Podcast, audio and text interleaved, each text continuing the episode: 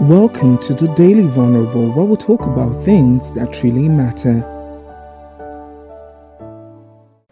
I had a friend who went on a date with someone, and the person walked out in the middle of the date and left.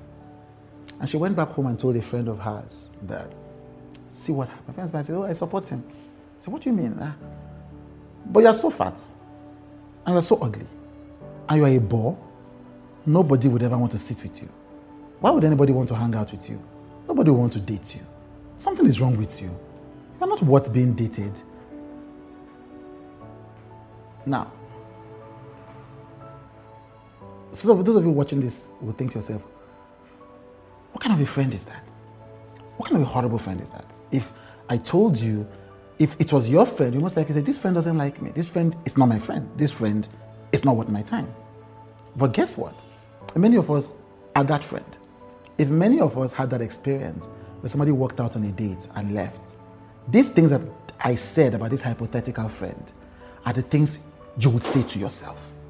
You would immediately go and start talking about all the things that are wrong with you and all the ways you don't deserve love and all the reasons you don't deserve good things.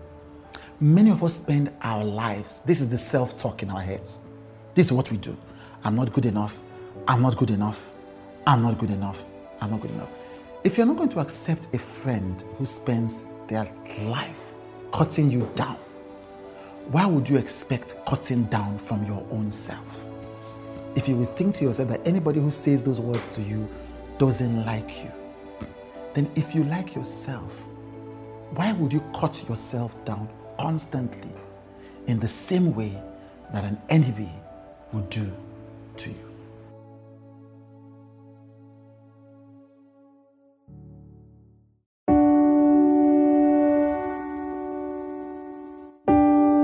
Thank you for listening to the Daily Vulnerable with Chude.